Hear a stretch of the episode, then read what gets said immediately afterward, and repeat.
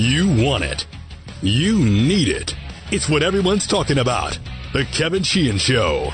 Now, here's Kevin. All right, I am here. Aaron is out. Corbin is producing today. This show's presented by Window Nation. If you're in the market for windows, call eight six six, nine zero, N A T I O N or go to window nation dot com and tell them that we told you to call. Good snowy day here in our nation's capital on this Wednesday. Pretty much everyone with one of those days off in the winter um, that we...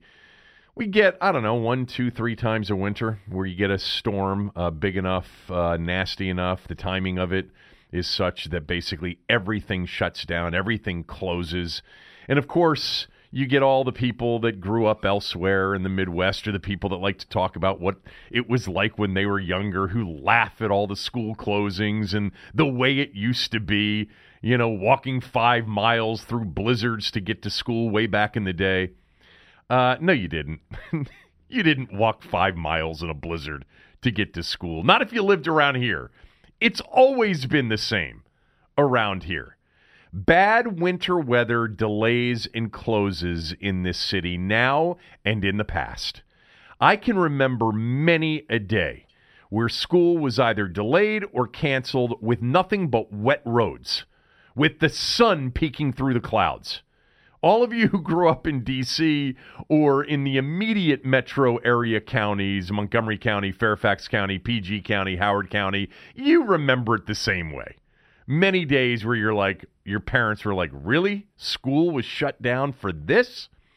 Um, today, though, actually, they got it right. Um, snow that hit just at the start of rush hour uh, and was going to continue for much of the morning into the afternoon, mixing with sleet and freezing rain and all that. It made sense today. Today's one of those days that, that even if you grew up in the, actually not true. If you grew up in the Midwest or the Northern Plains, you're, you're laughing at us on a day like today. But guess what I did this morning? I knew that there was some bad weather in the Midwest this morning. Big city, Minneapolis, you know, they never close. Nothing ever closes in Minneapolis. They're a hardy folk. Yeah, hardy folk in Minneapolis. They don't close schools. They don't delay schools. Well, guess what? Go to any local Minneapolis website, media, T V, radio website where they list all the closings and cancellations. Their forecast today was pretty much the same as ours. Winter storm warning, four to eight inches of snow, mixing with sleet this afternoon, maybe a little bit more snow. Guess what? In Minneapolis today, Minneapolis public schools closed. Almost every single jurisdiction in Minneapolis, in the Twin Cities area, every public and every private school closed today. That's right, closed. The Lundergaards out there in Eden Prairie, in Minnetonka, in Edina. I'm familiar with Minneapolis. My wife actually grew up in Minneapolis, lived there until she was ten or eleven years old. But the Lundergaards would tell you, we, we don't ever close schools in Minneapolis. Never. Guess what? Their kids are home today with a storm that isn't that much different than the one we're getting right now. Uh, we here in the greatest city in the world, uh, we're not as soft as we've been told compared to other places. Actually, we're pretty soft in other areas. But when it comes to weather, not that much different, actually, than most places. Anyway, uh, Joel Corry is going to join us on the show in a bit. Joel was an N F L agent for a long, long time. Always been a great guest in helping, you know, dissect salary cap stuff. And I want him to talk about the Redskins' current situation and the best way to get to a point where they can actually do something in free agency. I talked about it at the end of the show yesterday. I don't expect the Redskins to be super active in free agency. Why? Because they haven't been. It's not Bruce Allen's M O. Bruce Allen is a tread very cautiously uh, team president, general manager, head of all things Redskins. Um, so even if they were able to clear additional space and have room to make a big move or two, I don't expect that they'll do that. I think we'll end up seeing a lot of what we've seen in the past. The Terrence, the Terrence Knightons, the Greg Tollers, the Paul Richardsons, the Orlando Scandricks, that kind of uh, free agency uh, period, which starts basically um, you know, we're, we're we're coming up, we're within a month of free agency starting. I think it's the thirteenth of March that it begins. But we'll get into that and a lot more with Joel when he joins us on the show a little bit later. Um, actually, not that long from now. Uh, today's going to be a, a shorter show uh, than than normal. Um, all right, Maryland, Iowa last night. I want to start with that. Um, I guess I'm not starting with that because I just spent five or ten minutes on the snowstorm. But other than that, I did want to get to Maryland. Uh, Maryland last night, the streak of nineteen straight losses on the road against ranked teams during the Mark Turgeon era is over, as predicted here yesterday on the podcast. I saw that point spread of Maryland getting two in Iowa City. It seemed short. Last night seemed like the right night. In fact, I will tell you that I had Um, not only Maryland last night plus the points, but I had Indiana plus the points and Penn State laying the points. Had a big night last night. Um, but for those of you that ask for my picks, my college basketball picks on a daily basis, you're very lucky that I haven't given them out to you every day because I'm definitely on the wrong side of the ledger so far, um, this, you know, college basketball stretch. Last night, good night, um, but a few nights last week Uh, were horrible. Um, but anyway, back to Maryland. They beat Iowa last night, sixty-six to sixty-five. And to be fair on this streak, you know, Maryland did have three wins on the road this year against teams that weren't ranked the night that they played them and beat them on the road. But those three teams were ranked at various times this year. So better timing may have ended this streak a while back. But last night, officially, the streak that apparently Mark Turgeon said during his press conference after the game he knew nothing about. Um, the streak that for him goes all the way back to two thousand six when he was at Wichita State. He was oh for at Texas A and M against ranked teams on the road and was oh for nineteen as the Maryland head coach. He had not beaten a ranked team as a head coach in college basketball on the road since his Wichita State team of two thousand six went on the road and beat Syracuse. So for him, it's a much longer streak personally. Now that year, was that the year? I think that was the year that, that they made it all the way to the Sweet sixteen. Wichita State, I believe, in two thousand six lost to George Mason at Verizon Center, or whatever it was called at that point in two thousand six, in a Sweet sixteen game. And the reason I, re- I say that uh, almost uh, assuredly is because I was there. I remember that Sweet sixteen night, and then Mason ended up beating UConn in the Elite Eight uh, on their way to that incredible Final Four run. Uh, but anyway, last night, uh, the Maryland streak of oh for nineteen for him ended, and Maryland uh, and got a lot of publicity last night. To be honest with you, I didn't like the publicity it got because it made Maryland look small time to a certain degree. But on SportsCenter, you know, they were showing highlights of the last win over a ranked team on the road for the program, and that came in two thousand eight when Gary was still the head coach, and they beat North Carolina, who was ranked number one, in Chapel Hill. I mean, Gary made a living, made a living beating ranked teams home and away.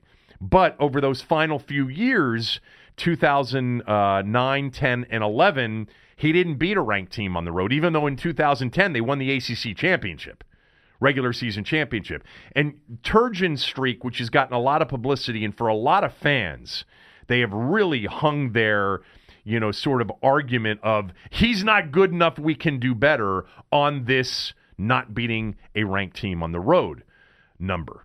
Um, look, you know, it's not like Maryland has sucked since two thousand eight, all right? They were in the tournament in two thousand nine, two thousand ten, two thousand fourteen, fifteen, sixteen, uh, you know, with a Sweet sixteen run, and really in two thousand ten, we all know this as Maryland fans, they were a Corey blanking Lucius game-winning buzzer-beater shot away from probably a Final Four run.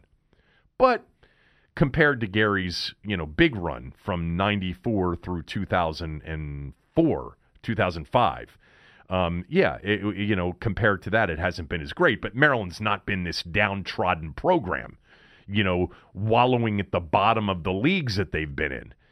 In fact, Maryland has now... Uh, is now in the running to finish in the top four, get a double bye in the Big Ten tournament. And if that happens, of their five years, can you believe it? It's been five years. This is the fifth year now for the Maryland for Maryland in the Big Ten. God, it flies. Um, but if they finish in the top four, in their five years in the Big Ten, they will have finished in the top four four times. They finished second their first year, third their second year, third their third year. Last year they finished eighth.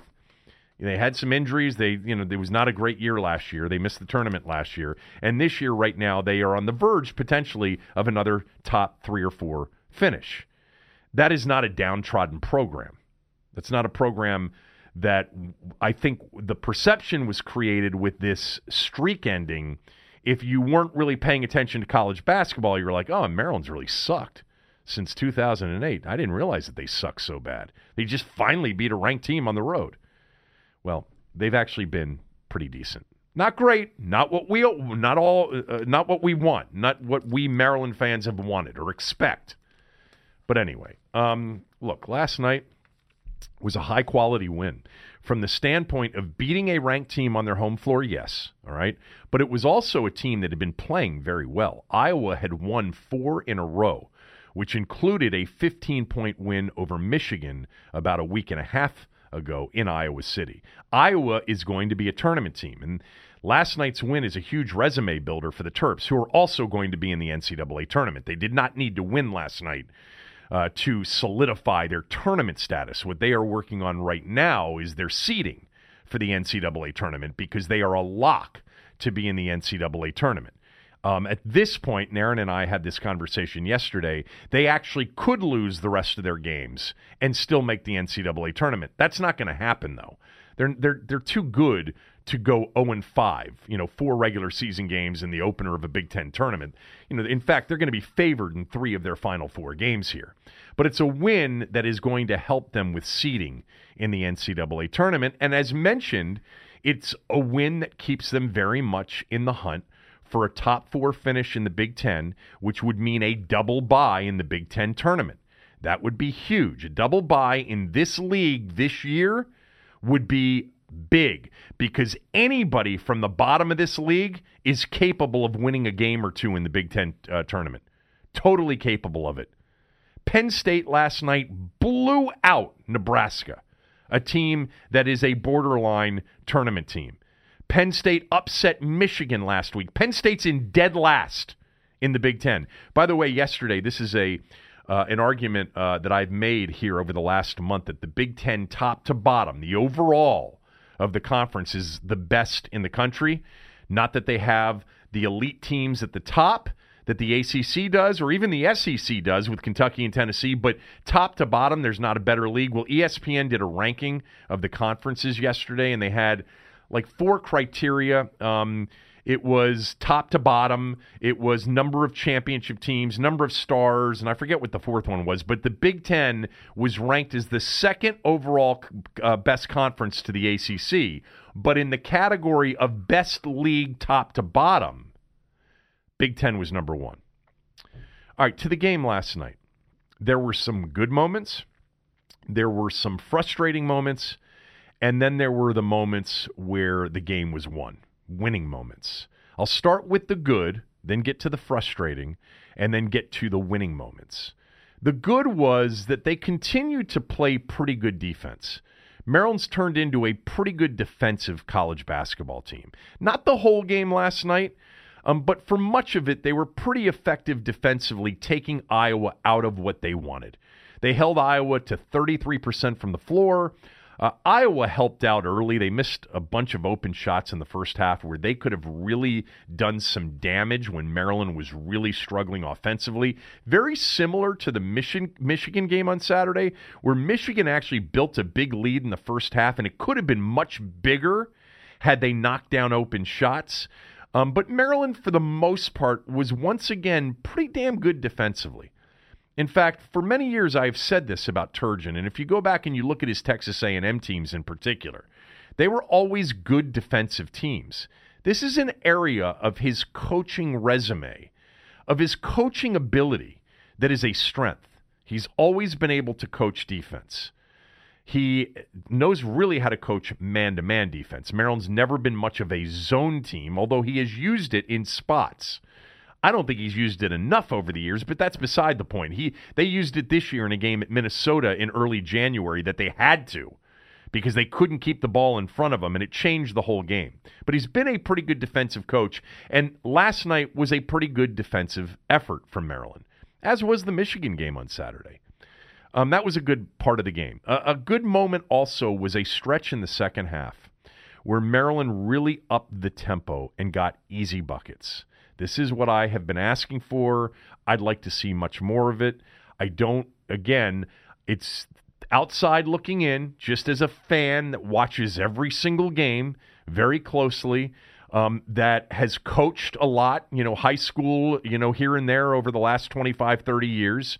And I just look at their talent and think that they should play a higher possession game, that they should push tempo more often than not. Now, last night is a game in which would have been difficult because they weren't rebounding very well. And if you don't rebound, you can't run. But it, there was a stretch there in the second half where they got out on the break. Um, Cowan found uh, Jalen Smith, who did not have a great game last night, but watch Jalen Smith when they have... In the very few moments this year where they've they've attempted to run, he is a big that can really run the floor. He can really run the floor. And and Cowan found him for an easy dunk on the other end in transition. Daryl Morcel had a really nice rebound push. They had a two-on-one fast break that ended with Morcel scoring. Morcel actually had another decent game last night. He is an absolute monster defensively. One of the best defenders in the league, and he's going to continue. I've made this comparison before to D J Strawberry, a player who came in and was just very good defensively and was very um, awkward, if not, uh, you know, uh, rough uh, offensively, not polished at all. But by the time he was a senior, uh, junior, senior, he actually could score um, and could really play. Uh, it, it was a good offensive threat for them. I think Morcel's the same. Anyway, um, I... liked how they got out into transition there for a stretch in the second half. They didn't do it enough, but it was tough to do it a, a lot last night because they weren't they weren't rebounding. Um, you got to rebound to run, and Maryland's been a great rebounding team. And now for two consecutive games, really, they've been they've been beaten up a little bit on the glass. Uh, Iowa had eighteen offensive rebounds last night. By the way, Maryland hasn't scored more than seventy points in a game in over a month. An eight-game stretch of seventy points or less. The Big Ten tends to play the, these games. You know, uh, last night Purdue beat Indiana forty-eight to forty-six. It tends to be, in fact, that was the fourth category in the E S P N thing on ranking the conferences, which was how watchable is the conference, and the Big Ten was fourth. And a lot of it deals with what you saw last night between Purdue and Indiana. forty-eight forty-six. Carson Edwards, who is going to be the player of the year in the Big Ten, more likely than not. I think he'll get it over Ethan Happ uh, from Wisconsin. But Carson Edwards from Purdue last night was four for twenty-four from the field in a forty-eight forty-six win at Indiana. And Maryland hasn't scored over seventy over the last eight games. They scored seventy-five at Ohio State uh, in January. That was the last time. It was over a month ago now. The last time they scored over seventy. It's it's an easy nitpick, you know, and for somebody to just say, they can't even score. They haven't scored over seventy in over a month. But it's beyond that for me. It's it's watching them play. The reason that they don't score over seventy and haven't is more times than not, they really prefer a grind-it-out, lower possession, walk-it-up, crawl-it-up kind of a game. And Iowa is a fast-paced team. Iowa's the leading scoring team in the conference. They're averaging over eighty-one points per game. Um, Maryland slowed them down. They didn't shoot it well either, which helped Maryland out last night. But there would have been more opportunities, I think, to score if they had, had approached it differently. But anyway, they got the win. Um, so the, the the good moments, all right, pretty de- decent defense, good stretch in the second half of some up-tempo game. Um, the frustrating moments are as follows. Um, the... Actually, the the other thing, too, last night, clearly the good, was that they shot it well from behind the arc. twelve of twenty-eight, in fact. six of seventeen from behind the arc uh, in the first half when they were just two of nine on twos in the first half. Maryland has shooters. Their three-point shooting was the difference last night in many ways. They knocked down a lot of threes, some of them contested, but some of them came during that stretch of game where it was a little bit more of the players deciding it. And then they also ran some very good half-court, you know, set plays that that middle sort of free throw line screen where they pop Wiggins or Cowens from the baseline off of that, um, got them open for some threes too. Anyway, here was the frustrating um, part of the game last night. Um, no offense once again early in the game. Maryland had just nine points, nine, with seven minutes and thirty-eight seconds left in the half. They had just two made field goals in the first twelve and a half minutes of the game. Five free throws, two made field goals. That was it for the first twelve and a half minutes of the game. Maryland couldn't get anything out of their half-court offense, and they refused to try to get anything in transition to make things easier. Again, last night they didn't rebound well. If you don't rebound well, and Iowa's got eighteen offensive rebounds, that will keep you from running. I understand that. Frustrating, too, was at times the way Maryland handled Iowa's half-court pressure. I mentioned yesterday it's something Iowa likes to do, and over the years, Maryland has struggled with it. There are two things Maryland struggled with more than anything else, in my opinion, and I'm sure Turgeon and Bino and, and Matt Brady and the whole staff would have a, a longer list, but two things that come to mind for me.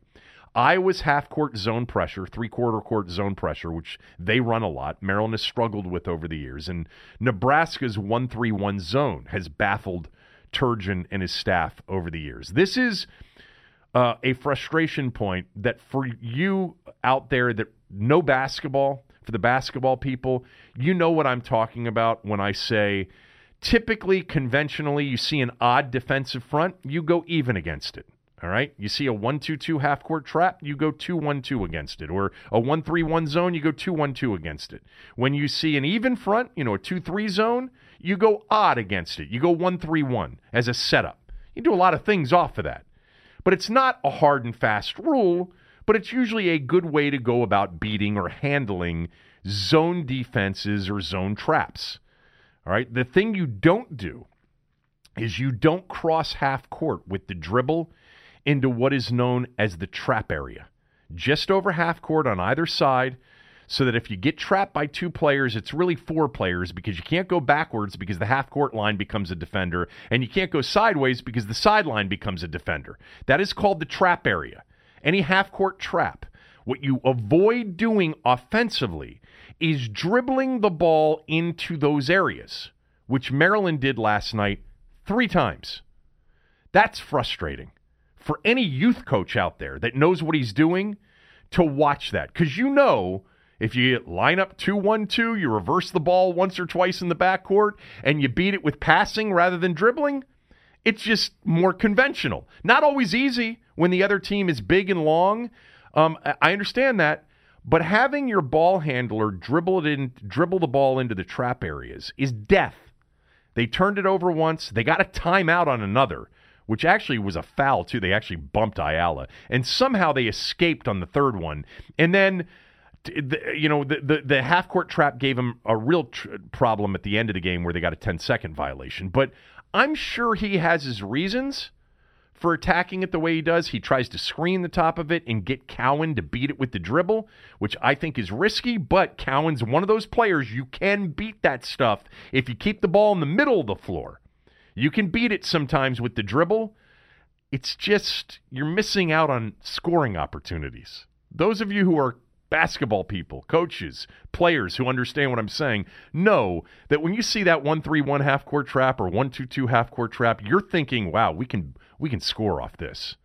We can reverse it once or twice in the backcourt, hit the middle, and all of a sudden we got a three on two fast break. Or throw it over the top to to the hash, and then the ball goes to the middle. We got a three on two fast break. We got a scoring opportunity, and Maryland doesn't think of it that way. I'm sure he has his reasons, and Iowa is big, and they are long. So again, and I had this conversation the other day, these things are easier said than done. I understand that.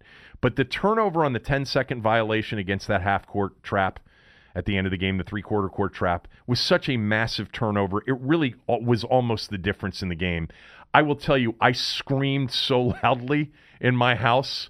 It, that was the most frustrating moment because, again, if you're going to line up with your point guard right on the lead of that half-court trap, you're really going to limit your opportunities to handle it well. In my view, I could be wrong.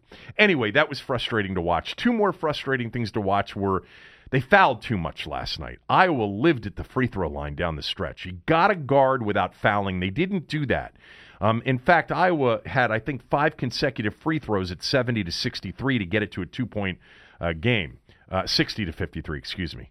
Um, uh, Eric Ayala not boxing out on the follow-up at, on the very final play of the game after Jordan Bohannon uh, had, uh, you know, a, a, a, tried to take the shot to win the game. That nearly cost them the game. There were some good moments. There were some frustrating moments, as I just mentioned, and then there were some winning moments, and I want to talk about those because last night Anthony Cowan was the winner. He he helped them win this game in many, many, many ways. He was huge last night. He hit threes in the first half when they couldn't score. He had eight assists in the game, just one turnover against that half-court trap. And again, I don't really think they attack it conventionally, but his ball handling and his speed and quickness, you, when you have somebody like Cowan, sometimes you can throw the right way out the window and just rely on your player to make a play, and he did a lot of the time. And then with the game on the line, he drove it to the rim. I love the set that Turge ran there. First of all, he ran a, a set to get the ball in bounds, which they had had trouble doing earlier when they didn't run a play to get the ball in bounds, and they turned it over on a sideline inbounds pass. But he ran a nice play to get Cowan easily open. for an, That's the first thing you think about. fourteen seconds to go. We're down one. First thing we got to do is we got to get the ball in bounds. What are we going to do to get the ball in bounds? He had a nice set to get the ball in bounds. And then he spaced the floor. He had Bruno show as if they were going to screen uh, the ball. And then Bruno basically dipped into the paint. All right. It was a, he came out for what was really a fake screen and then slipped into the middle of the floor, and Cowan turned the corner, beat his defender, got to the rim, missed the layup. But that's the kind of shot you want in that spot. I'll take that ten out of ten times. Cowan, step on his defender, floor spaced perfectly, two players in opposite corners, another player opposite on the other wing, plenty of space to operate, and Bruno went right to the rim and tipped it in against five players, by the way. Five uh, five rebounder, re- rebounders in that particular situation. But more times than not, Cowan will finish in that spot. Um, that was a huge spot. Cowan was incredible all night. And then his defense on Jordan Bohannon on what was the attempt to win the game in the final few seconds, he totally impacted that shot with his defense. The shot wasn't even close. Cowan is the only upperclassman, and he's a junior, not a senior, who plays. I know that Maryland fans get occasionally frustrated with him when he forces shots or commits bad turnovers. I've got news for you. They've got no chance of being where they are right now, twenty and seven, eleven and five in the conference without Anthony Cowan. He is so important to this team's success. It has been important and will be important. This was a really good win, uh, one they really needed. Back-to-back losses would have would have had them losing ground everywhere in the Big Ten standings, seeding in the N C double A tournament. I still say that if whoever it was, Kevin Anderson, whomever it was that that basically gave up the home game to Illinois and played it in Madison Square Garden, that that that, that was beyond stupid. I know the coaching staff wasn't pleased with it. I'll tell you that. They weren't happy with it. You don't give up home games in January to play in New York. You give up a game in November against a non-conference opponent like Hofstra, and you play that one in New York, even though Hofstra would have fans there at the game. Uh, the Terps, if they didn't give up that game, I think they would have beaten Illinois, even though Illinois has played really well here recently. I think they would have beaten them at Xfinity Center, and they'd be legitimately right now in the hunt for a Big Ten regular season title. Seven of the last nine games Maryland has played, in part because of that game that they played in Madison Square Garden, have been away from College Park. And they went five and four in those games. So this nine-game stretch of playing seven away from home, they went five and four. I think most Maryland people would take that. I- I'll take it. I mean, yeah, I would have preferred to have beaten Illinois. I thought they had a shot at Wisconsin.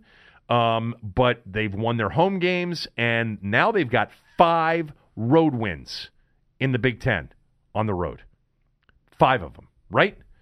Uh, Ohio State, uh, Nebraska, they beat um, Minnesota, they beat Iowa last night, and they beat Rutgers. They've got five Big Ten wins on the road. They've got one road game remaining. It's at Penn State a week from tonight, and Penn State is playing well right now. They're the last place team in the Big Ten and also the last team anybody wants to face in their building. Not that they've got an intimidating building, because they don't, but they have played well. Blew out Nebraska last night. Beat Michigan a week ago. That one won't be easy. But before that, they get they get uh, Ohio State in College Park on Saturday. The Buckeyes have been struggling recently and are falling back towards the bubble, really. And this one's going to be huge for them. Um, but it'll, it'll be a big one for Maryland, too. And students will be there, and hopefully weather's not an issue. And it's a weekend game at two o'clock.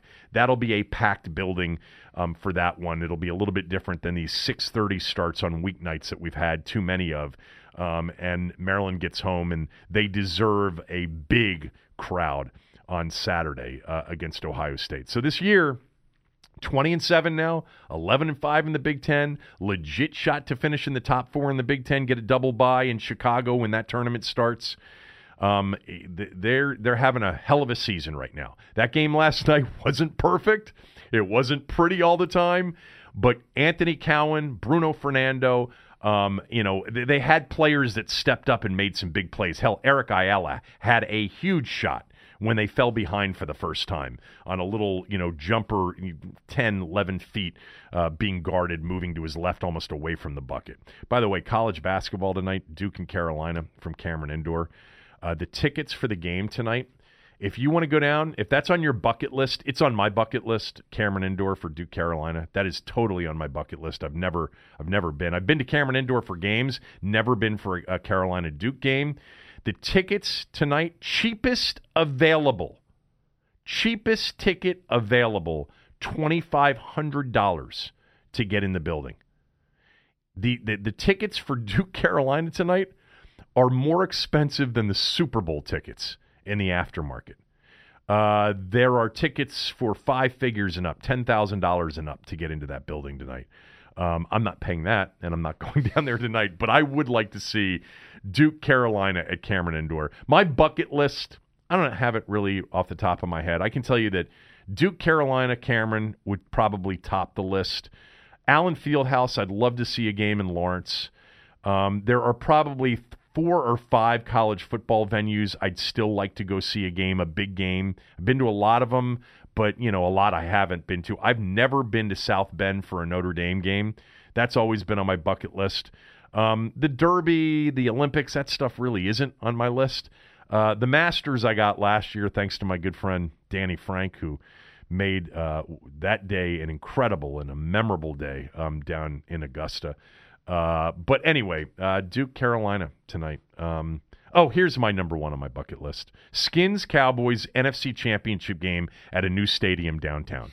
That's my number one. Uh, college hoops tonight too, Georgetown and Villanova uh, downtown. Uh, Nova got beat uh, over the weekend by Saint John's. Georgetown is a, they're an interesting team to watch because they can score and they've got some offensive talent. Um, they got to be a little bit better defensively. Uh, I think their chances to make a run in the Big East have fallen apart here over the last week, week and a half. Um, and when I say a run, not a run to win the Big East, but to finish third and to legitimately push themselves close to a bubble, you know, spot for the N C double A tournament, that's pretty much shot. They, they're going to have to win the Big East tournament to do it. Um, but anyway, uh, they play Villanova tonight uh, in Chinatown. And um, Nova's fun to watch. And man, they that, that team uh, has been in the title game two of the last three years, won the title two of the last three years. Jay Wright's done a phenomenal job at Villanova. Uh, and, you know, I, I think when you look at a, a Georgetown or a Maryland here, both of those pro, both programs are capable of the same thing Villanova's created here over the last five Uh, six, seven years under Jay Wright. Anyway, uh, I'm going to get to a lot more, including the Tim Donaghy story, which I really want to talk about, at least briefly. And also that A A F that everybody's into nearly folded yesterday. Uh, I'll do that in a little bit as well. Let me tell you about Scentbird. Scentbird is a luxury fragrance subscription service. It's a way to discover new colognes or perfumes without having to buy an entire bottle. And that's a big thing because good colognes and perfumes are very expensive. And a lot of you aren't even sure exactly what you want or what you like. And if you've been wearing something, you've probably been wearing it for a while now, and it was probably given to you as a gift several years ago. Um, and if you're looking for, you know, something new, give Scentbird a shot. Uh, you'll smell amazing, all right? You, people will be asking you, what's that cologne you're wearing? They have so many designer brands to choose from each month. Gucci, Tom Ford, Kenneth Cole, Burberry, Prada, and more. You choose the cologne you want to try, and they'll send you a thirty-day supply. I tried it. My wife tried it. It makes sense. It's easy. Not sure what type of scent you're looking for? Well, this is where Scentbird can really help. First of all, you can check out the reviews and the ratings on any fragrance that they sell. Um, and Scentbird even has a quiz that you can take, which will help you discover a more personalized fragrance for you. And uh, essentially, it will be a recommendation. Here's the offer right now for my listeners only. You'll get fifty percent off your first month today. That's only seven dollars and fifty cents for your first fragrance. Go to scentbird.com slash K as in Kevin, S as in Steve, D as in Doug, C, and you will get fifty percent off your first month. That's scentbird.com slash KSDC, S C E N T bird dot com, K S D C, for you to try your first cologne or perfume for just seven dollars and fifty cents. Sign on, smell amazing. All right, let's welcome in Joel Corry, who is a former sports agent, N F L agent. He's a salary cap expert. He's one of my favorite guests when it comes to this time of year and talking about what teams can do and what they can't do and what they should do. Um, Joel joins us here uh, on the podcast. And before we get to the Redskins, um, Joel, because there are a lot of You know, there's a lot swirling around this organization, per usual. Most of it not necessarily positive, per usual as well. But I wanted to start with the Antonio Brown situation. How did it get to this point, do you think? And don't you think on some level it's just incredibly unfair that the Steelers are going to have to absorb this accelerated salary cap hit associated with trading him? Um, part of the problem is Mike Tomlin's enabling of Antonio Brown, that he reported much different treatment that he's gotten from other players. And I know there's the old Jimmy Johnson philosophy, you don't treat everyone equally, you treat them fairly. But some of the stuff which has come out seems to be a bit ridiculous to me, that if you had Tom Brady or Peyton Manning as your quarterback, yeah, they wouldn't have stood for some of the liberties that Antonio Brown was allowed to take. Now, addressing all the potential dead money with the contract, part of that is Pittsburgh's problem, that if you continually play the kick the can down the road restructure game, if you do have to move on from someone, and they basically turned thirteen million dollars into signing bonus last year in a restructure, you're going to have massive dead money when you try to get rid of someone, because all the signing bonus proration hits the cap upon a trade or release. So that part's on Pittsburgh.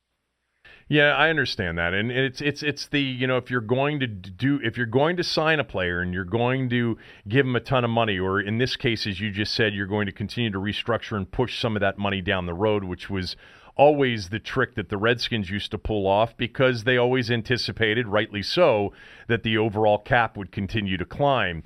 Um, but it just, I, I, I look at it and I'm like, you know, when they when that report came out that he was going to meet with, you know, ownership, I, I thought that that was an effort for ownership to say, we got to figure this thing out, because this is a painful uh, hit, and we'd rather have you as a happy player rather than a traded player. Where do you think the most likely destination for him is, and what do you think that particular team will have to give up? Well, when Art Rooney came out in early January and said it's hard to envision uh, Brown on the roster, I took that that a divorce was inevitable. Right. Um, there's there's been a lot of speculation that the Steelers won't be able to get much more than a third round pick, if that, for Antonio Brown, because of his baggage and particularly his social media uh, antics over the past week.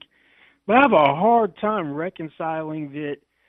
The Steelers might potentially get less for Antonio Brown than what they got from the Raiders during the draft last year from Martavis Bryant, who had already been suspended a year under the drug policy. Crazy. Lost his job to Juju uh, Smith-Schuster and is now suspended again. From a pure talent standpoint, it's at least a first-round pick, if not the Percy Harvin compensation, a first, third, and a fourth. I know he's going to be thirty-one, but his production is over the past few years is unmatched. The team I'd keep an eye on is the one that took Bryant, uh, the Raiders. They have the the fourth, twenty-fourth, and twenty-seventh picks of the draft. So they have the most draft capital. And wouldn't it be something if the Raiders took that twenty-seventh pick they got from Dallas for Amari Cooper and turned that into Antonio Brown? Because from a pure receiver standpoint, that'd be an upgrade.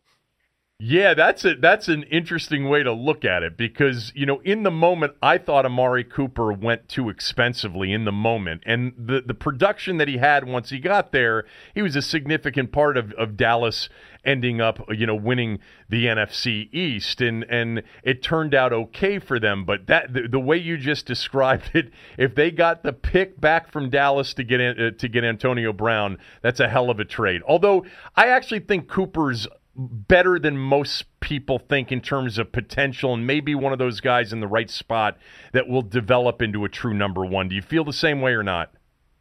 Oh, he's shown, he's shown some glimpses of that in Dallas because the offense, he added a different dimension to the offense, but I don't know if that's grading on a curve because Dallas was going without the security blanket, Jason Witten, and really did nothing to address the receiver position in a significant way before him. Uh, it was more subtraction as opposed to addition. But, yeah, he was the fourth overall pick for a reason. Uh, he had one thousand yard seasons his first two years. His third year was a down year, and Gruden didn't seem to really know how to use him. But he looks like he's going to be a significant player in Dallas. But the problem is you're going to have to pay him more than Sammy Watkins to stay in Dallas because Dallas – was one of the teams in the mix for Sammy Watkins before he signed that bloated sixteen million dollars per year contract to go to um, Kansas City. Now, I know Brown says he won't play unless there's more guaranteed money, and presumably that also mean a raise, so you're not going to be getting Brown for the remaining thirty-nine million dollars over the three years left on his contract alone, and that's a factor which complicates things with the trade because it's one thing to give up capital. There's, when, It's another thing to have to adjust the contract when you thought you were getting the guy for what would be a reasonable rate considering his production. Yeah, makes sense. Um, I want to talk about the quarterbacks here for a moment before we get to the Redskins. Uh, to me, Joe Flacco to Denver is a perfect spot for him. Um, I, I I think most people would say, John Elway, this one's got to work. I mean, because of all of the misses at the position uh, for him. Uh, what are they going to do with Case Keenum, and what's your sense of how it will work out for Flacco in Denver? Uh, they'll trade him for a ham sandwich if they can, just because he's got seven million dollars of his salary already guaranteed. And if they can get anything, a conditional pick for some team to take that off their hands and lessen the dead money, uh, they'll do that. There's no way you're going to keep uh, your starting quarterback at eighteen point five million dollars, your backup at eighteen. I suspect they ultimately cut him and hope that Keenum signs for a deal which is equal to or more to that seven million dollars so they can get the money back because the guarantee has an offset. Um, it's it's weird that Elway, as great as he is as a quarterback, outside of uh, basically landing Peyton Manning, seems to be clueless in finding one. That's kind of ironic to me. Um, I wouldn't touch the contract on Flacco, restructure it. Uh, just because if he doesn't work out, you can walk away at any point after this season with no dead money or residual cap charges. So just take the whole eighteen point five million dollars as a hit. Is Jacksonville the leader for Foles, and how will that go down with Philadelphia? Uh, it sure seems like it. All signs are pointing to it since uh, you've got uh, coaches down there who uh, are familiar with them, and they have a glaring need for a uh, quarterback, and they are a team, notwithstanding the implosion this year, that probably thinks they're a quarterback away from yep. getting back to where they were in two thousand seventeen, an A F C championship appearance. I think Philadelphia may be uh, doing a little overkill if they're going to franchise him. because there are too many things that can go wrong. If I'm Flack, if I represent Flacco, I tell Philadelphia, you stick that franchise tag on me, um, Foles, I'm yeah. going to sign it immediately, and I am going to tell teams I'm not signing a long-term deal, so you can potentially get stuck with me for twenty-five million dollars. First, if they put the tag on them, they got to clear all that room um, to be able to accommodate it, because they have to be under the cap when the league year starts, even if even if it was just for a day and they traded him. But I would do everything in my power to discourage them putting the tag on, on him if I represented him. And if he had to play, if I had to play for a guaranteed twenty-five million dollars and hit the open market next year, so be it. Uh, just imagine if they couldn't move him and they have him on the roster at twenty-five million dollars and Carson Wentz making four. That's a huge headache. Well, I just think uh, I wouldn't risk it. I'd just take the com- presumably compensatory third-round pick in twenty twenty and go from there and call it a day. It is a, it is a risk. And, you know, some of the way you were describing that, there are similarities to the Cousins thing here with one exception, and that was there wasn't another starting quarterback here until they traded for Alex Smith, and then you got into that conversation. Would they actually risk franchising him uh, again? And it would have been a crazy Um, risk. Uh, what do you make of what's going on in Minnesota? Kirk's very active in, on social media to the point where I think it really feels, and I'm a, I was a Kirk Cousins fan. Um, I thought the Redskins should have gotten a deal done at the end of the two thousand fifteen season in two thousand sixteen, and if they did, and I think there was a deal there to be had, and, and at the worst worst case should have traded him after the two thousand sixteen season to San Francisco or to Los Angeles uh, when they could have gotten significant compensation back. But But what do you make of what happened there this year um, and his situation there moving forward?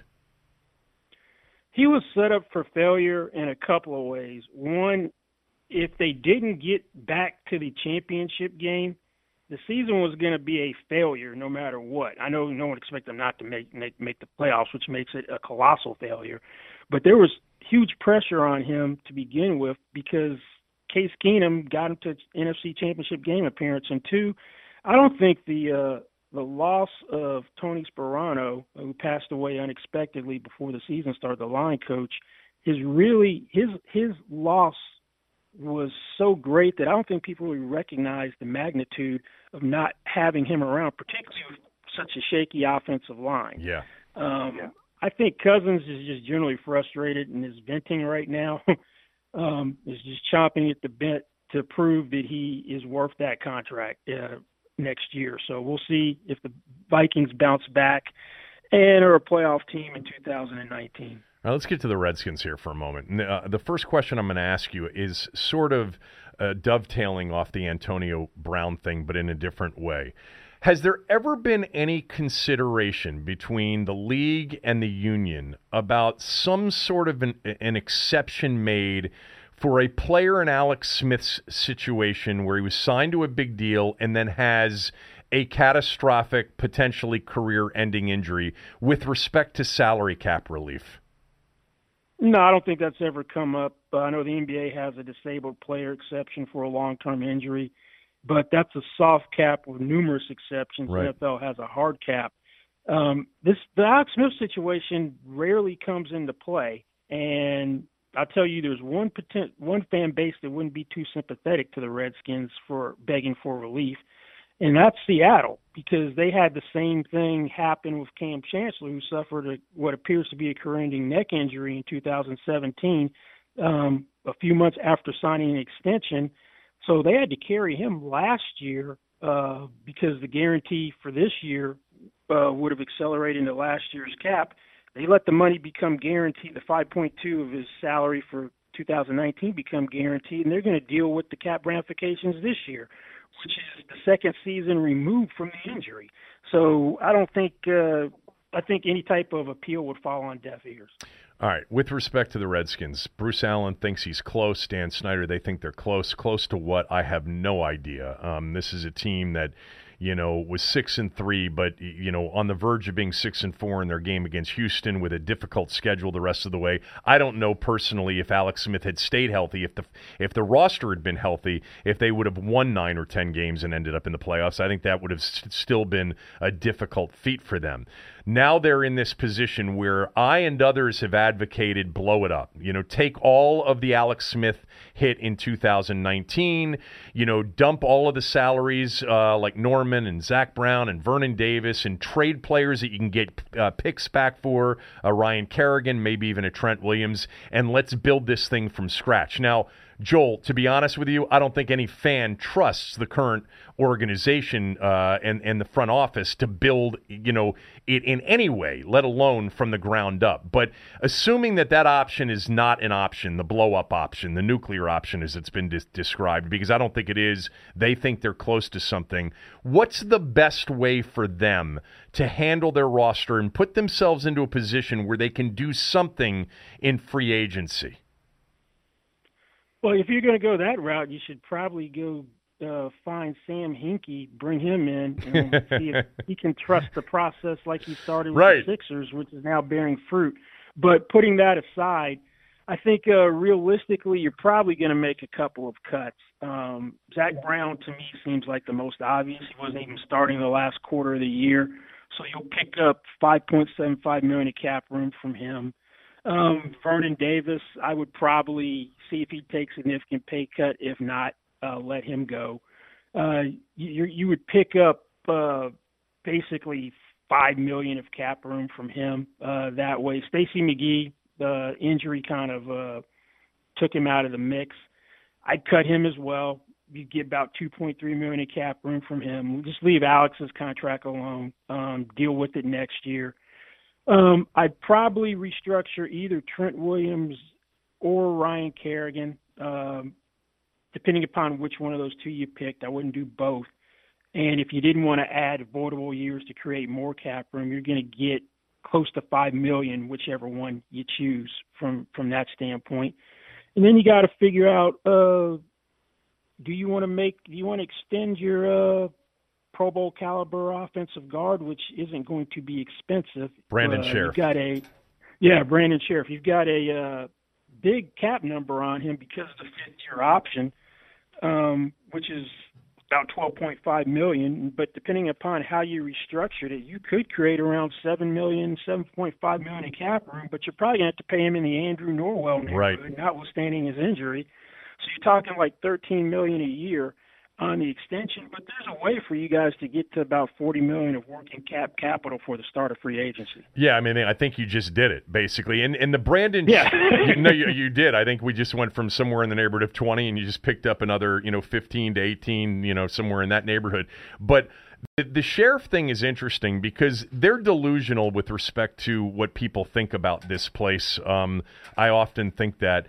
Uh, you, you got to get Sheriff done now, because if you get into a season that ends up being a double-digit loss season, Sheriff may decide, why don't I just go be an unrestricted free agent and go to a better place? You know, th- these are things that I would think they've got to think about with a Brandon Sheriff who is a good, solid young piece for them. Oh, you stick enough money in front of someone, you get them to sign an extension. So even if they have a thoughts of, yeah, I'll go play for what's a, a better regarded organization. I'm convinced from my agent days that if you had a team in Siberia, that you could attract players if you paid enough money. yeah, the problem is, is that they, under Bruce Allen, they haven't overpaid like they did before he got there. You know, they've been, I've described it recently, Joel, is they've done a masterful job at getting great deals on average players, you know, over the last, you know, several years with Bruce Allen uh, in free agency. With respect to quarterback, what do you think they'll do? What I would do, and I don't know, and you probably wouldn't be successful, my first two calls would be to Indianapolis, see what Uh, Chris Ballard would want for Jacoby Brissett. I would imagine it'd be more than I'd want to give. Uh, I wouldn't give any more than the second-round pick Jimmy Garoppolo went to because he was Garoppolo's backup.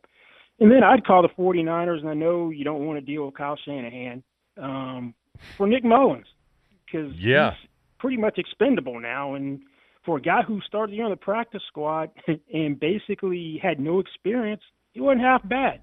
And he's and he's cheap. He's he's on a minimum salary contract. Um, I might kick the tires on Keenum once he's released.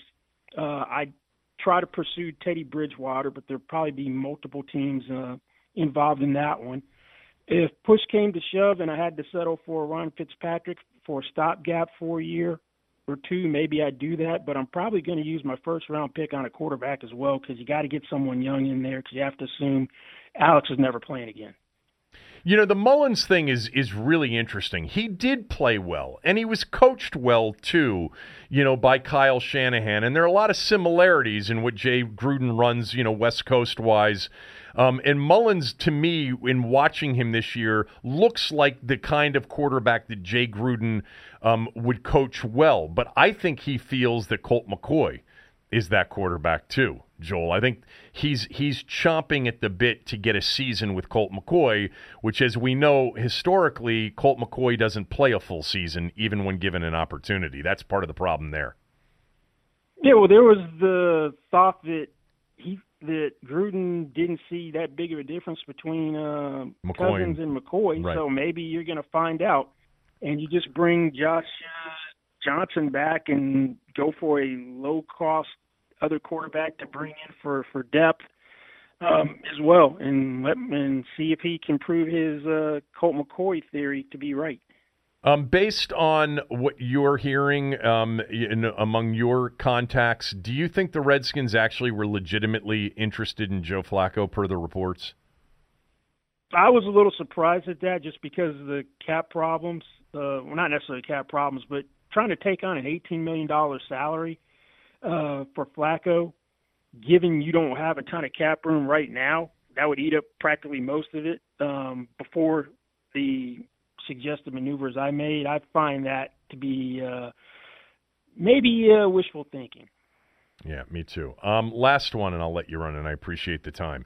When free agency starts, w- w- just take a guess on what the big storylines will be, things that will will happen quickly and in a big way. Uh, I think you're going to see someone like Trey Flowers, um, who isn't going to get franchised from everything I'm hearing in New England, uh, be a guy that's in high demand, because all the pass rushers are going to, young ones will get franchised, which is going to push him um, up the scale. And you've got three teams with New England ties that need a pass rusher. John Robinson cut his teeth in New England, the Titans G M, and the head coach in Detroit, Matt Patricia, and now Miami, uh, Brian Flores, both need a pass rusher. If his agent can get at least two of those teams and leverage them off against each other, that's how you get one of those deals where people's jaws drop. Thank you, Joel. Uh, as always, I really enjoyed uh, catching up with you. Appreciate the time. Oh, likewise. Thanks for having me. Love catching up uh, with Joel Corry. Smart guy, always has been a good radio, television uh, guest, really knows the league. Um, I've always enjoyed conversations uh, with people like Joel that really understand the thought process, you know, from both an economical and sort of an emotional standpoint with players that he's represented and franchises that he's worked with. It's very interesting, the Nick Mullins thing, because I have not mentioned that other than to say at one point during the season that I thought Nick Mullins was very impressive at times in San Francisco, and with Garoppolo coming back, um, there's really not necessarily a place for him, and he's going to be a free agent. Uh, I think it's at the end of next season, um, an unrestricted free agent at the end of next season, but they could easily uh, get Nick Mullins right now for, for next to nothing. But I, I he, he is, you know, at he's one of those guys that looks like Colt McCoy. You know, he plays sort of like Colt McCoy. He's got some mobility to him. He's a quick thrower. You know, he's a he's a West Coast guy playing, you know, in a zone run scheme for Kyle Shanahan. It's not necessarily the run scheme here, but a lot of the stuff that Jay runs is similar to the stuff that the Shanahans uh, ran. And, you know, but but again, like I don't here's the thing. Is Bruce Allen making the decision, or is Jay Gruden ultimately going to be the final say on this? From my standpoint, I don't want anybody but Jay Gruden to be the final say on who they go with the quarterback next year. Now, I don't trust that Colt McCoy can win ten games or nine games with a great team around him, let alone the team they're going to have around him next year, offensively in particular. Um, I just don't think he's that kind of quarterback. For, forget the the health thing, which is a coin flip, right? It's fifty-fifty that he'll survive a season, maybe even lower or less than fifty-fifty that he'll survive and play sixteen games in a season. Probably not going to happen, all right, with Colt McCoy. I just don't think if he were fully healthy, we've seen him on a team without a lot of offensive weapons. And that was towards the end of that two thousand fourteen season when he was facing the Rams and couldn't pick up a first down, got shut out twenty-four to nothing. We've seen Colt McCoy healthy look pretty bad at times. He's a great guy. He's competitive. He's a playmaker. He's got some, you know, some moxie to him in the way he plays, which had really, I thought there was a chance when Alex Smith got hurt that they actually would perform better offensively with Colt McCoy. I thought that Jay Gruden, if injected with truth serum in the moment after the Houston game and before the Thanksgiving Day game against the Cowboys, would tell you, now the offense is going to start running. I really think that Jay felt that way. And you know what? In Dallas on Thanksgiving Day, at times the offense looked pretty good compared to the way it had looked in recent weeks. The problem, of course, is that Colt McCoy also turned it over a bunch of times in that Dallas game on Thanksgiving Day. With or without the turnovers, I don't know that they were going to win that game anyway. But he threw three picks in the game. Uh, and, you know, in a game in which he also threw for two hundred seventy-five yards and had some big plays and some key drives that actually gave him the lead, if you recall, early in the third quarter. On that touchdown pass, I think it was to Trey Quinn, uh, that gave him the gave him the lead. So... Uh, I just, my gut tells me that there's a bit of a, uh, uh, here's the problem. Jay Gruden's a get along to go along, uh, go along to get along guy. This is what we've talked about for a while here. So if Bruce Allen says to him, hey, uh, Teddy Bridgewater or Nick Mullins or, you know, we're thinking about Daniel Jones at fifteen, we think he'll go there and we think he's a starter.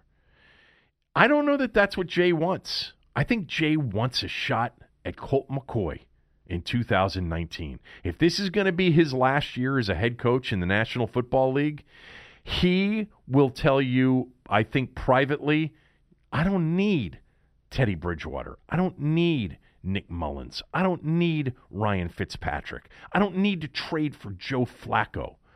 All right? I got our guy. We're going to be fine.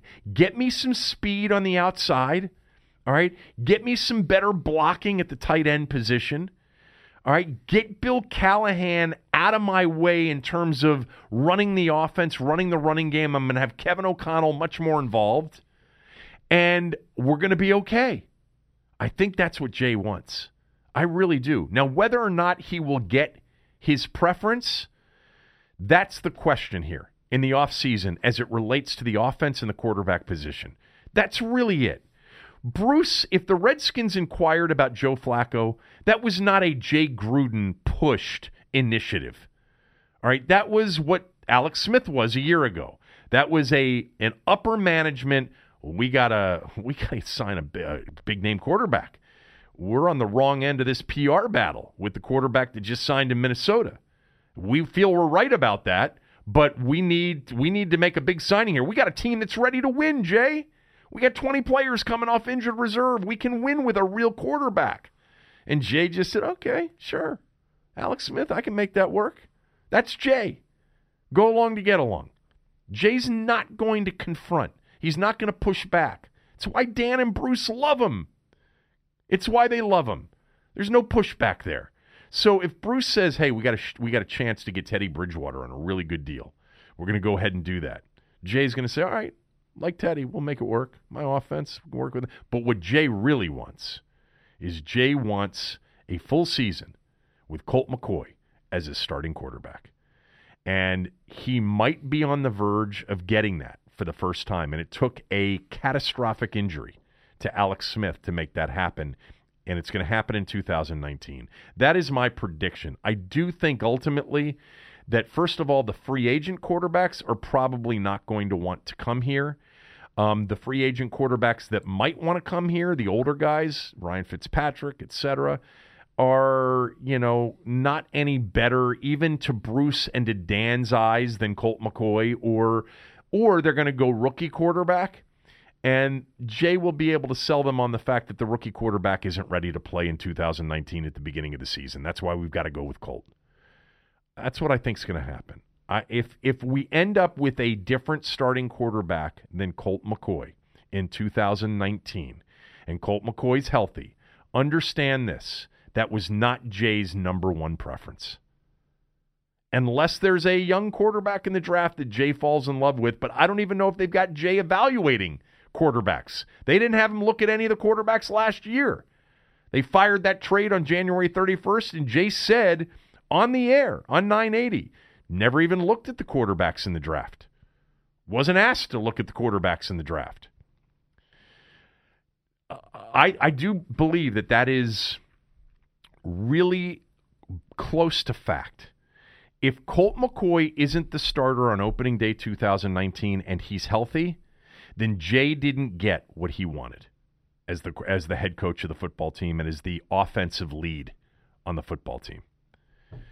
Um, the other thing, too, um, as it relates to uh, the things that Joel talked about, I, we've, we've gone through a similar exercise in the past of, you know, if you cut Zach Brown and you cut Vernon Davis and you cut Stacey McGee and you restructure a couple of things here and there, you can get this situation to, you know, somewhere in the neighborhood of thirty-five to forty million in cap space entering free agency. Now, what they do with that is another question. But they're going to have some dry powder here if they do the right things and things that make sense, right? Zach Brown's not a fit for this team. I love his talent. To me, he's the only guy that runs fast on defense in that front seven where it's noticeable. You know, there were a couple of other guys. That guy Casanova showed a, a quick twitch, you know, speed. McPhee at times looked to be fast. Um, but apparently Zach Brown is not a good fit for this particular locker room. Vernon Davis gave us all he, he gave us, but really at this point, uh, being able to save roughly five million dollars in cap space, it's probably in the best interest of the team to move on from Vernon Davis. Josh Norman's the big one. You could save about eight to nine million dollars, somewhere in the neighborhood of eight, I think it's eight point six million dollars if you cut Josh Norman. But you look at this roster, and if you put yourself in their shoes, the shoes that believe that that that have legs and a body attached to the shoes that think that they're close to something, well, who's going to play cornerback if you don't have Josh Norman? But I love the way Cooley always has said, and he's always said it, Josh isn't a man corner. We play too much man for Josh Norman to be worth that money. If we were a pure zone team, then maybe he's worth the money, but probably even not now, at this point in his career. And we know that Josh has said some of the right things here recently. Josh wants to get paid eleven million dollars next year by the Redskins and stay here because no one else is going to offer him that kind of a deal. Nobody. But you could save eight point five million dollars somewhere in that neighborhood if you release Josh Norman.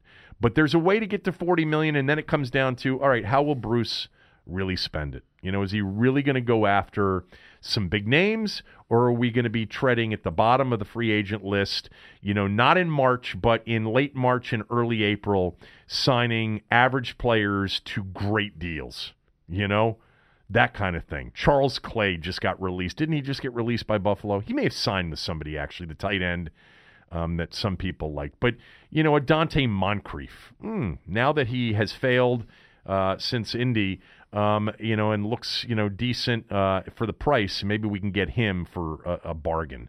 You know, I, personally, and I mentioned this, this is my number one guy for, for this team to to look at because of the way they view it. I, you know, if if you have big money and you can get a real game changer on defense or offense, I would do it. Now, at, on offense, there isn't a game changer really in free agency at the wide receiver position. There just isn't. So the the biggest need you have, you're not going to, more likely than not, be able to address in free agency. What I'd love out of free agency, especially if you're going to go quarterback potentially or corner at fifteen, I want an edge rusher with speed. And I mentioned this on the podcast yesterday, and for those that didn't hear it but are listening right now, Shane Ray would be a target for me. He has had some injuries here in recent years. It's the perfect kind of Bruce player, with one exception. He's actually a true speed edge rusher. All right. He was highly productive in those first two years in Denver out of Missouri. I loved him in that draft coming out of Missouri. Um, he's a game changer if he's healthy. You know, it's a big if. He's had some wrist surgeries, um, but he is a true edge three four outside rusher. And you can probably get him in this market with all of the edge rushers that are out there that are going to be expensive. You can get a guy like Shane Ray for a Bruce kind of a deal. That's what you're probably going to end up with, even with all the cap space, even with all of it. Uh, I want to tell you about Window Nation. Window Nation, talked to Eric yesterday at Window Nation, loves this podcast, big sports fan, D C sports fan, big Skins fan, Maryland fan, et cetera. Harley and Aaron are two of the best entrepreneurs I have ever met. Uh, they took nothing and built it into uh, one of the biggest companies in their space, Windows. Window Nation has installed windows in my home twice over the last ten years. I ask that you give them an opportunity to do it for you as well. Now, right now is the time of the year. I mean, we're coming out of winter, hopefully soon here, where smart shoppers know that the best deals exist. And right now through the end of the weekend, you're going to get a buy two, get two free from Window Nation, and also an opportunity to have Window Nation pay your heating bill until your new windows are installed. That's the deal right now. Buy two windows, get two windows free. No limit on that. Buy four, get four free. Buy six, get six free, et cetera. With no limit. Plus, you'll get zero percent financing for five full years. You won't pay interest until twenty twenty-four. If you buy windows from Window Nation right now, there's no risk in having them come out to your home and give you a, a free estimate. They're, they'll send their best. If you tell them that I told you to call at eight six six, nine zero Nation, they're going to send their best salespeople out there. They will tell you what you need, and they'll tell you what you don't need. They'll go room by room, and they'll say, this particular room, you need a couple of windows. This room, you're actually good. They're not going to oversell, and they're not They're not overbearing at all. The Window Nation people are great when they come into your home, and when they install windows in your home, they do it in the least disruptive manner possible. They go room by room until your new windows are installed, all the while paying your heating bill. Call eight six six, nine zero Nation or go to window nation dot com. That's eight six six, nine zero Nation or window nation dot com. By the end of this weekend, get two free windows for every two you buy. No limit, zero percent financing for five full years. And if you buy a house full of windows, they'll pay your heating bill until all of your windows are installed. That's eight six six, nine zero Nation or window nation dot com. Tell them that I sent you. A uh, couple of other things to get to to finish up the show here today. Um, did you see what happened to the A A F, the new football league? They essentially were out of money yesterday until a big investor stepped up and invested two hundred fifty million dollars. Apparently last week, first week after week one of the new season, they could not make payroll. They could not pay the players. Apparently they told players and agents, oh, we've got a technical glitch here. Don't worry about it. We're going to be okay. Uh, it's just a technical glitch, but what they were waiting for was a big investment, a two hundred fifty million dollars investment to come in to save the league after one week. These football leagues that try to compete with the N F L in the offseason, it's tough, man. It is an expensive sport. Think about football compared to almost any other sport. The number of players that you have to have, the equipment that you have to have, the travel and what's involved when you do travel, everything that you've got to c- take with you when you travel, the facilities that you need to have to prepare adequately for all of the employees, your players that you have, the organization that you need to put around that roster to support them in every way possible. Um, and yes, they've got some television deals, uh, but some of the crowds have been paltry um, so far. But it's tough, man. I go back to un, you know remembering the World Football League in the seventies. They had a payroll issue multiple times where they weren't paying players, and they signed big-name players, as the U S F L did. In the seventies, the World Football League signed uh, Paul Warf- Warfield and uh, Larry Zonka, some big names out of the N F L. They signed to play in that World Football League, and it lasted a year, I think. And then the U S F L signed some big-name players, too, especially coming out of college football. Herschel Walker, Doug Flutie, gave them legitimacy right from the beginning. Herschel Walker and Doug Flutie were major sports stars They were college football players, but they were massive brands already, in part because you had to play, you know, more than a year or two of college football. Herschel Walker, to me, along with Bo Jackson, are the two greatest college football players I've ever watched. Nobody came on the scene like Herschel did, with the expectations that he had when he got to Georgia as a freshman. I love that um, that S E C storied thing that they run on the S E C network, and they run them on E S P N, the story of Herschel Walker from the get-go, and just what a folk hero he basically started as. Um, but, but those are the two guys, by the way, in terms of the greatest athletes in the history of that sport, to me, Herschel Walker, Bo Jackson. Doug Flutie was a star. Boston College is a contender.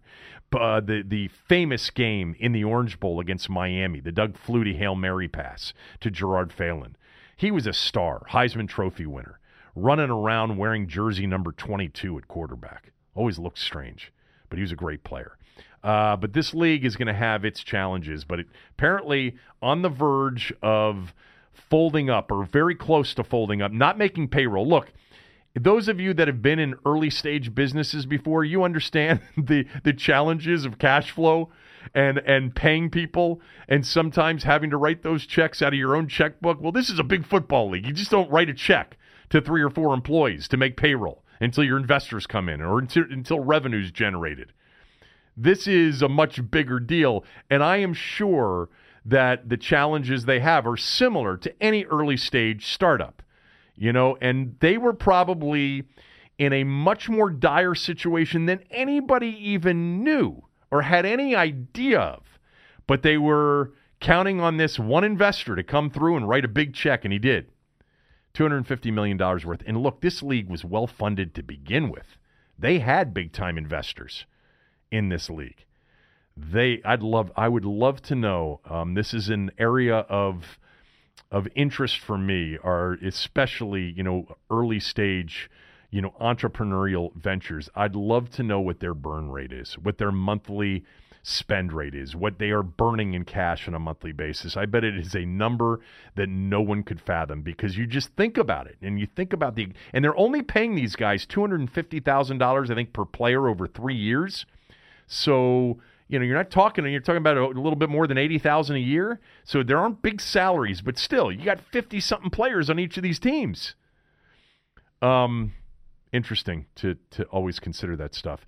Uh, one other thing I wanted to mention. Um, if you uh, have any interest in the Tim Donaghy story, the referee that was accused of fixing games and then essentially, you know, had his career end as a as a as an N B A referee, Um, and was cleared in many ways of actually fixing games by the league and by follow-up investigations, but was betting on games he called, so therefore his career ended. Um, there's a story, and it's a lengthy story, um, written by Scott Eden on E S P N dot com, and it's one of those stories where when you start to read it, you cannot stop. And no matter how long it is, and it's a long story, you never get to that point where you're checking to see how much story is left, like how much more of this until the end, because you're it's so riveting. Especially if if you're like me, you know, if you've been a gambler or you've you're interested by these stories. The bottom line is is Tim Donaghy did indeed fix games. He did conspire to fix N B A games, which was not a stretch for anybody that followed the original story. If he's betting on games that he's involved in, he's involved. Or you cannot separate a large wager from a chance to control the outcome of that large wager by just somehow compartmentalizing. Uh, this is my big wager on tonight's game over here, but here's my job as a referee. I'm, it's not going to influence the way I call this game. It's bullshit. Course, it always influenced the way he called the games. If you believed that there wasn't some sort of conspiracy to fix these games, but this story clearly lays out a conspiracy with so many people involved. Most of these people being from that Philadelphia, South Jersey area, you know, the, the Wilmington, Philadelphia, South Jersey area. A lot of these referees came from that area. It's like the referee uh, cradle.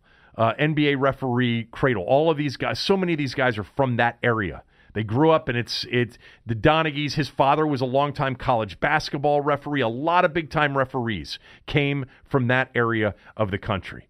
But the names involved, you know, James Baba Sheep Batista, Tommy Martino, Jack Concannon, Pete Rhino Ruggeri, all the names, Phil Scala.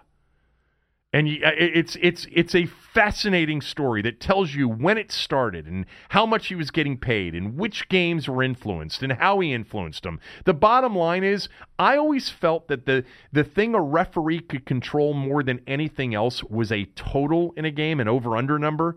More fouls you call, the more free throws get shot, the slower the game goes, the more possessions you end up, more chances for more points. That always made the most sense to me in basketball, that a referee would bet if you were fixing a game, you would fix the total, the over or the under. That's not what was happening here. They were definitely betting sides based on games that Donaghy was working, and Donaghy influencing him by calling more fouls most of the time on the team that was playing the team that they had money on.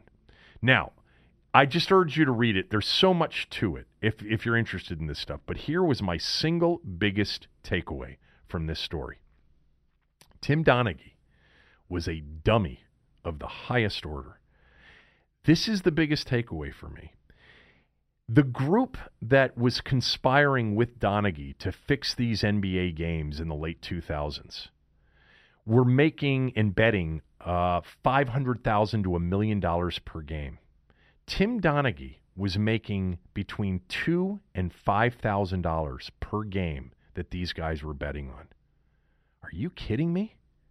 This guy was taking the biggest risk out of all of them. He was getting paid peanuts. What an idiot.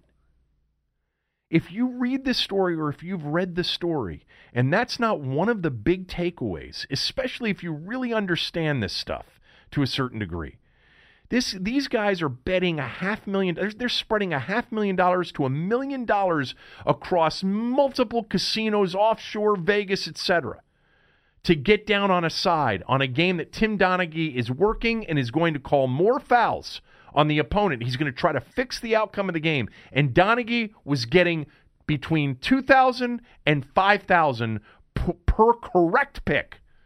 The, the pick had to win. And he was getting a tiny fraction of what these guys were making. Are you kidding me? What an idiot. I mean, how it, did it not occur to him at any point in time to ask, what are you guys spreading around? How much are you wagering on these games that I'm helping you fix, that I'm fixing for you? To find out what it was that they were winning on on the games that he was winning on, which was a significant percentage of the games that they targeted, that he targeted, that he told them. He had, they had a system of he'd call up, and he there were two names of a fr- uh, two brothers of one of the guys that was involved in the conspiracy. So let me let me start over on this piece. So one of the guys involved in the conspiracy working with Donaghy. Um, Donaghy's, you know, basically giving them information on the game that he thinks he can influence so that this group can wager on the game. And the call would come early in the day. And to protect themselves during the call, Donaghy would basically mention one of two names, because one of the guys had two brothers, one Johnny who lived in Jersey and the other Chuck who lived uh, in the area they grew up in, in, in Delaware. And so if Donaghy in the course of the conversation mentioned Johnny, then it, then you had to bet on the road team. If he mentioned the brother Chuck, then you bet on the home team. It was, they had this system set up. It was, it was not necessarily like impossible to figure out, but they weren't going to get Donaghy on the phone saying, hey, tonight it's the Celtics plus the number, or it's the Sixers minus the number. It was Chuck or Johnny. Anyway, you got to read the story. It, it basically, there's so much to it, but Tim Donaghy was clearly involved in fixing games where his calls had impacts on the point spread in these games, the, the winners and losers of these games in many cases. And for the group that was making millions on this stuff, he was getting paid between two thousand dollars and five thousand dollars per game. That was it. That was it. More than anything else, and there are a lot of takeaways from this story, that was the one that shocked me. Like I it, you really come away with the the sense that Donaghy was a moron, a moron that got talk, that got taken advantage of in a major way, but it was really because he was too stupid to figure out how much money they were making. He should have demanded no less than thirty to forty percent of whatever the, the, the winnings were for, for each of those games. I mean, he should have been getting paid uh, a couple hundred thousand dollars on each of these games that he fixed, each one that he did, not two to five thousand dollars. Read the story. Uh, well-written, well-researched, uh, investigated. Um, it, you know, there, for those of us that followed this story way back in the day, there was never any doubt that Tim Donaghy, if he was betting on games that he was refereeing, that he was influenced by the bets that he made. I mean, that, that's obvious to anybody. Um, but this uh, investigation and report um, lays out in detail how they conspired to fix uh, N B A games. And I, I, I've got one other thought on this, too. Because I think a lot of people with the legalization of sports betting will say that the legalization of sports betting will eliminate all of this as possibilities, because you'll have more people betting, more people keen to, you know, strange calls or strange events in games. And uh, trust me on this, there, betting's been, you know, a massive thing in our country, on betting on sports, for a long time now. And the people that have been betting for years are m- much more, much more savvy and experienced in this stuff than all of the new people that are going to come in and bet now that it's legal and available and accessible to anybody. Um, it's not going to decrease the the probability that something like this happens. The truth of the matter is these things don't really happen that much, in part because people have bet the sport illegally and have always made this kind of thing Um, uh, uh, uh, uh, they've made aware these kinds of discrepancies to places like Las Vegas, who have then worked closely with the leagues as well and the sports. That's not going to change. You're going to continue to work with these leagues. The best preventer of these things are the people that take these bets. They don't want to be run out of business by somebody who's got inside information. And that's the last thought on this. You know, I've had this conversation before about Ted Leonsis and and him basically pushing dope. Um, he's basically become a dope dealer when it comes to sports betting. He he's he's a, he's completely either disingenuous or naive beyond description when he talks about this big opportunity that all of the geeks are going to have to take down the house now that sports betting is legal. Uh, it's a, it's a joke. But one of the things that comes out of this story is something that I've always contended, which is the people that have made money Um, over the years don't do it with analytics and numbers and statistics. That's not how they do it. They do it with information. All right. Like, hey, Tim Donaghy, the referee in the game tonight, uh, he's he's involved in a conspiracy, and the Celtics are the side that they've bet on tonight. That's information. Um, and over the years, there's uh, you know been a lot of these cases, and probably many others that we've never heard of in small college conferences like Conference U S A and the Sun Belt. I can remember remember many years, many years, where those Sun Belt games, m- you know, somebody like North Texas started as a three-point favorite, and then by the time kickoff came around, they were a fourteen-point favorite. And there was just sharp money coming in from everywhere on North Texas. And at the end of the first half, it was forty-two to seven North Texas. And you're like, somebody knew something there. Uh, but anyway, uh, enjoy the day off if you had the day off. Uh, this was easy for us to do today. Thanks to Joel Corry uh, for coming in. Uh, back tomorrow. Tommy will join us uh, as well. Have a great day.